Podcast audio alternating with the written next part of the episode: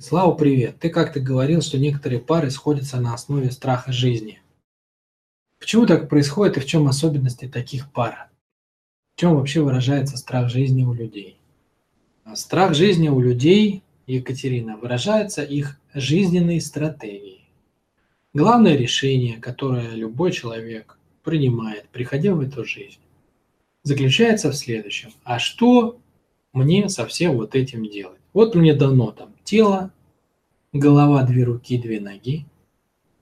Мне дано вот это пространство, в котором я нахожусь. Вот чего я с этим буду делать?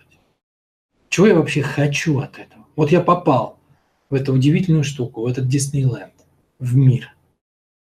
Что делать-то будем? Вот человеку нужно принять решение.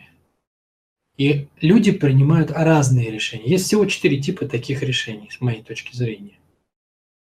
Самое часто выбираемое решение звучит так, что «мне много не надо». То есть это жизненная стратегия по принципу «не высовываться».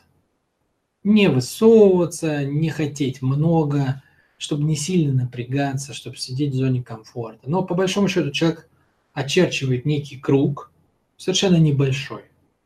И говорит себе, что мне много не надо, мне как у всех. Вот все как-то живут, квартиры там есть, 1, 2, 3 комнаты. Вот мне также больше мне не надо. У всех есть какие-то отношения. Суперчувств, страсть, это мне не надо. У всех есть жена, муж, и мне тоже. Там жена, муж. У всех есть какое-то здоровье, которое как-то там портится годам к 60, к 70, к 80. Мне там чтобы жить, всю жизнь здоровым, помереть здоровым, это мне не надо, я тоже как все, немножко где-то поленюсь, где-то там зарядку не буду делать, где-то еще что. То есть он нигде не выделяется. Вот это стратегия жизни, наверное, 80% людей. И это, с моей точки зрения, вот эта стратегия, она и является основным выражением страха жизни. То есть главное, как вы можете узнать, вы боитесь жизни или нет? Это по размеру своих желаний. Чем больше размер ваших желаний, тем больше вы открыты жизни, тем меньше вы ее боитесь. Человек, который боится жизни, ему не надо финансовой свободы, ему достаточно 50 тысяч рублей. Человек, который боится жизни, ему не надо реально огня в отношениях. Ему достаточно просто, что вот мы вместе... комфортно, иногда ругаемся, иногда миримся, как у всех. Да? Человек, который боится жизни, он не хочет офигенно самовыражаться. Ему достаточно, все были, я тоже был, правда, никто меня не заметил. И так далее, да? Вот эта растворенность в общей массе – это первый признак страха жизни. Вторая по популярности жизненная стратегия – это обмен. Есть деньги, но нет отношений. Есть отношения, но нет денег. Есть мозги, но нет здоровья. Есть здоровье, но нет мозгов. Есть, глубокое понимание, но эмоции заблокированы. Есть фонтан эмоций, но никакого стратегического мышления. То есть сделки. Когда человек не говорит «мне много не надо», он в чем-то одном выразителен, выпуклый. Но в чем-то другом он, наоборот, впуклый. То есть у него там полное отсутствие. Где-то пан, где-то вообще пропал. Вот это вторая по частоте. Наверное, людей процентов, примерно. Если я сказал на предыдущую 80, то, наверное, 18, чтобы осталось 2% на оставшиеся 2 стратегии. Процентов 18 людей, они выбирают вот это.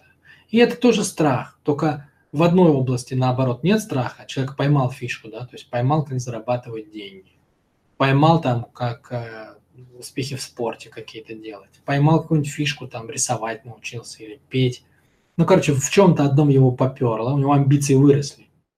Но они выросли почему? Потому что стало получаться. Да? Не потому, что этот человек прожил силу, а наоборот, стало получаться, он почувствовал, что сила уже идет, да? Соответственно, он в это направил свои усилия. Но в противоположную сторону он всегда боится. Вот люди приходят ко мне на тренинг освобождения, они всегда сталкиваются с тем, что они не ожидают. потому что человек всегда на автомате развивается туда, где ему удобно развиваться. Не туда, где ему надо развиваться, а туда, где ему удобно развиваться. Вот он привык там, например, не знаю, умом все задачи решать. И ему кажется, что совсем можно справиться через ум. Ему в голову не приходит, что половина жизни проходит через тело. Придется выйти вообще на другую территорию, там, где ты никогда не был. Придется осваивать совершенно другое поле присутствия, придется совершенно по-другому управлять своим вниманием. Никогда человеку не приходит в голову, с чем придется столкнуться на самом деле. Даже если он слышал об этом. У него все равно нет внутри ощущения, как это, насколько это неизведанная территория. То есть это просто другой уровень страха. В одном месте меня поперло, но в другое я не хожу так же, как и все остальные не ходят. Кто там на предыдущей стратегии. Вот это признаки страха. Соответственно, именно так и складываются пары. Чаще всего то, что мы видим между мужчиной и женщиной, они складываются по совпадению жизненных стратегий. Вместе прячемся от жизни. Мы вместе, как все. Или ты успешен в этом, а я успешна в этом. Но мы оба не успешны в чем-то там, в чем-то противоположном. То есть пары складываются по взаимным свойствам убегания от жизни, по взаимодополняющим страхам. Один пугает, вторая пугается. Или наоборот. Один садистирует, вторая в роли жертвы. При этом оба боятся состояния полной реализованности. Почему? Потому что это потребует совершенно других усилий. То есть оба боятся реальных усилий. Потом они разойдутся, он найдет новую жертву, она найдет нового садиста. Почему? Потому что крепко-накрепко сидят в своих моделях. Поэтому это важно понимать, на чем сложилась пара. Это важно понимать почему, потому что если вы решили меняться, то вам надо будет меняться вместе. Или если один развился и решил измениться, а второй решил не меняться, то, соответственно, что будет? Надо сразу понимать, что такая пара развалится. Она долго не проживет. То есть изменить эту ситуацию можно только вместе. Если, как это обычно, ко мне приходит: «Ой, Вячеслав, мы тут 30 лет прожили вместе, или 25, он замкнулся, ушел в себя, ему ничего не надо. А я страдаю, что нет у нас близких отношений, он меня не понимает. Я готова развиваться, а он не готов». Это почти всегда без шансов. В 99% случаев. Потому что на самом деле сбой произошел в самом начале. Да? То есть женщина выбрала не своего мужчину, она его какое-то время пилила, и он вместо того, чтобы распилиться, ушел в себя и превратился в железную капсулу, с которой уже ничего невозможно сделать. Это самый частый вариант. Чем раньше вы поймете, на чем построена ваша пара, тем больше у вас шансов изменить ситуацию. И наоборот, если вы чувствуете, что вы не хотите сильно много чего в себе менять, куда-то там лезть, вам не надо эти заоблачные какие-то ощущения, которые непонятно, то ли они есть, то ли их Слава выдумал.